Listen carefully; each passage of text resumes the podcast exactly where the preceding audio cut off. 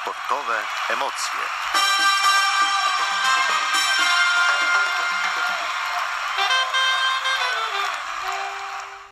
Witam wszystkich bardzo serdecznie i zapraszam na sportowe emocje. Michalina Mruzek. W dzisiejszej audycji opowiem Wam o najpopularniejszej na świecie dyscyplinie sportowej, jaką jest piłka nożna. W meczach piłkarskich uczestniczą dwie rywalizujące ze sobą drużyny. Celem gry jest umieszczenie piłki w bramce przeciwnika, zwycięża drużyna, który uczyni to więcej razy. Mecze piłkarskie odbywają się na prostokątnym, pokrytym murawą boisku. Rozmiary boiska to 45 metrów do 90 metrów szerokości i długości od 90 metrów do 120 metrów. Od 14 marca 2008 roku każde nowe boisko powinno mieć wymiary 105 długości, 65 metrów szerokości. Drużyna piłkarska składa się z 11 zawodników. Aby zespół został dopuszczony do meczu, musi być ich co najmniej siedmiu. Wśród graczy wyróżniamy bramkarza, obrońców, pomocników i napastników. Bramkarz jest jedynym zawodnikiem, który może dotykać i łapać piłkę rękami. Jednak, zgodnie z przepisami, może to mieć miejsce jedynie we własnym polu karnym. W przypadku dotknięcia piłki przez bramkarza poza polem karnym jest on karany czerwoną lub żółtą kartką. Podział graczy na resztę wymienionych pozycji jest czysto umowny. W aktualnie stosowanych strategiach gry często następuje podczas meczu płynna wymiana między nimi. Typowa gra piłkarska polega na utrzymaniu się w posiadaniu piłki, tak aby nie weszła ona w posiadanie przeciwnika. Na padaniach piłki nogą lub głową, oczywiście nie ręką, do partnera z zespołu, a następnie kopnięciu jej do bramki przeciwnika. Kontakt fizyczny między graczami zasadniczo jest niedozwolony. Zawodnicy, którzy nie są w posiadaniu piłki, starają się przemieszczać po boisku, próbując znaleźć się w pozycjach ułatwiających wymianę piłki pomiędzy graczami swojego zespołu, a jednocześnie utrudniając dostęp do piłki przeciwnikom. Piłka nożna jest jedną z szybciej prowadzonych gier. Gra jest zatrzymywana. Yy, warto przy tym zauważyć, że inaczej niż na przykład w piłce ręcznej zegar się nie zatrzymuje, następuje tylko przerwa w grze, ale mimo tego czas płynie dalej po opuszczeniu przez piłkę boiska lub przerwaniu jej przez sędziego. Po jej zatrzymaniu gra jest wznawiana w sposób określony w przepisach. Jeśli chodzi o początki piłki nożnej, y, ciężko jest ustalić mm, datę dokładnego rozpoczęcia y, się tego sportu, ponieważ y, w grę przypominającą dzisiejszą piłkę nożną grano już w przedkolumbijskiej Ameryce czy średniowiecznej Wenecji.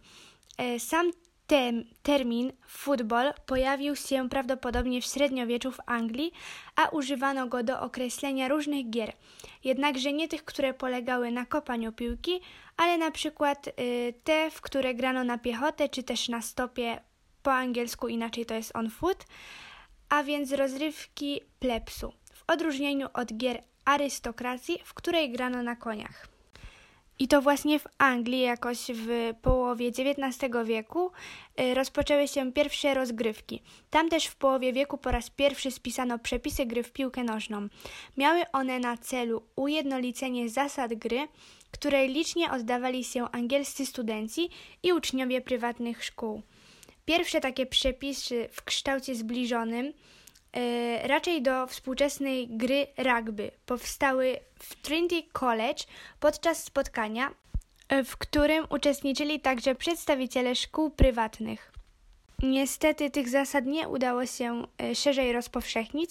Co więcej, niektóre kluby, jak na przykład Sheffield FC, próbowały wprowadzać własne zasady i zakładały własne związki piłkarskie.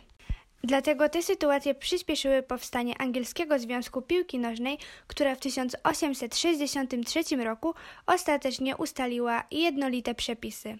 W 1904 roku w Paryżu powstała Międzynarodowa Federacja Związków Piłkarskich. Zadeklarowała ona zaakceptowanie zasad ustalonych przez IFAB, ale już w 1913 roku udało jej się umieścić w niej własnych przedstawicieli. W dzisiejszych czasach te zasady wyglądają tak, że mecze rozgrywane są na boisku o szerokości od 45 metrów do 90 metrów oraz długości od 90 metrów do 120 metrów.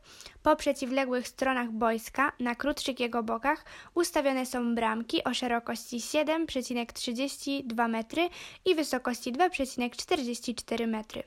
Piłka powinna mieć obwód nie mniejszy niż 68 cm i nie większy niż 71 cm, a waga powinna wynosić od 396 do 453 gramów. Przy rozpoczęciu takiego meczu ciśnienie powietrza w jej wnętrzu musi wynosić od 0,6 do 1,1 atmosfery. Jak już wspominałam wcześniej, każda z drużyn składa się z 11 graczy składu podstawowego, w tym 10 zawodników pola i bramkarz. Do tego drużyny posiadają również zawodników rezerwowych, najczęściej do 7. W trakcie meczu można dokonywać zmian. Ich liczba jest zgodna z wcześniejszymi ustaleniami, mecze towarzyskie lub ograniczone do trzech w meczach oficjalnych. Raz zmieniony zawodnik nie może się znaleźć ponownie na placu gry. Nie ma ograniczeń co do rodzaju zmian. Możliwe jest więc wpuszczanie zamiast bramkarza zawodnika z pola. Ubiór takiego piłkarza nie może zawierać elementów mogących powodować zagrożenie uczerpku na zdrowiu u pozostałych graczy, takich jak np. zegarki lub wszelaka biżuteria. Podczas meczu nie wolno ściągać koszulki. Y, zazwyczaj jest to karane żółtą kartką. Zabronione jest również jej ściągnięcie, celem odsłonięcia drugiej koszulki z ukrytą treścią. Piłkę można uderzać głową, nogą lub przyjmować na klatkę piersiową. Nie wolno jedynie dotykać jej rękami. Zakaz ten oczywiście nie dotyczy bramkarza w obrębie pola karnego. Po uderzeniu piłki przez zawodnika drużyny przeciwnej albo własnej, z wyjątkiem zamierzonego podania nogą, celowe dotknięcie piłki ręką jest karane rzutem wolnym, bezpośrednim dla drużyny przeciwnej lub rzutem karnym, jeśli piłki dotknął zawodnik pola we własnym polu karnym. W zależności od sytuacji sędzia może dodatkowo ukarać zawodnika, który przewinił upomnieniem lub kartką. Wykroczenia i kary, jakie są w piłce nożnej. Niebezpieczne zagrania zwane faulami są karane rzutami wolnymi lub rzutami karnymi, jeżeli faul był w polu karnym dla drużyny zawodnika faulowanego. Za przewinienia związane z niebezpieczną grą, takie jak nakładka, niebezpieczny atak spodnią, częścią stopy, czy zbyt wysoko podniesioną nogą, zagrania ośmieszające, czyli podbicie sobie piłki i podanie do swojego bramkarza, albo postawienie piłki na linii bramkowej i wbicie jej głową do bramki przeciwnika, przyznawany jest rzut wolny pośredni. Nie można zdobyć bramki bez dotknięcia przez innego gracza, również z drużyną przeciwnej. Za większość przewinien, w tym za zagranie piłki ręką, przyznaje się zazwyczaj rzut wolny bezpośredni, z którego można bezpośrednio zdobyć gola. W czasie, gdy wykonywany jest rzut wolny, żaden z zawodników drużyny przeciwnej nie może stać bliżej niż 9 metrów od miejsca wykonywania rzutu wolnego. Jeżeli przed wykopem któryś z zawodników drużyny przeciwnej znajdzie się w strefie tych 9 metrów 15 centymetrów, to rzut wolny jest powtarzany, a zawodnik może zostać ukarany upomnieniem lub kartką. Bramka zdobyta z rzutu wolnego zostaje uznawana, gdy był to rzut wolny, bezpośredni lub pośredni, ale piłka została dotknięta przez obrońcę drużyny przeciwnej lub kolegę z drużyny. Za niebezpieczne, brutalne lub niesportowe zagranie sędzia może ponadto pokazać zawodnikowi żółtą lub czerwoną kartkę lub ukarać karą minutową 3 minuty 5 minut u młodszych zawodników. Czerwona kartka oznacza konieczność opuszczenia placu gry bez możliwości wstawienia nowego zawodnika. Otrzymanie żółtej kartki nie pociąga za sobą większych konsekwencji, aczkolwiek należy pamiętać, że otrzymanie żółtej kartki w momencie, gdy wcześniej miało się już na koncie jedną, oznacza automatycznie opuszczenie placu gry. Bramkarz może łapać i wykopywać piłkę, natomiast przeciwnik nie może dotknąć bramkarza, gdyż ten jest w polu karnym.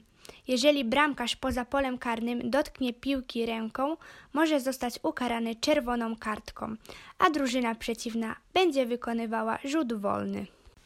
Dziękuję za uwagę. Michalina Mruzek. Sportowe emocje.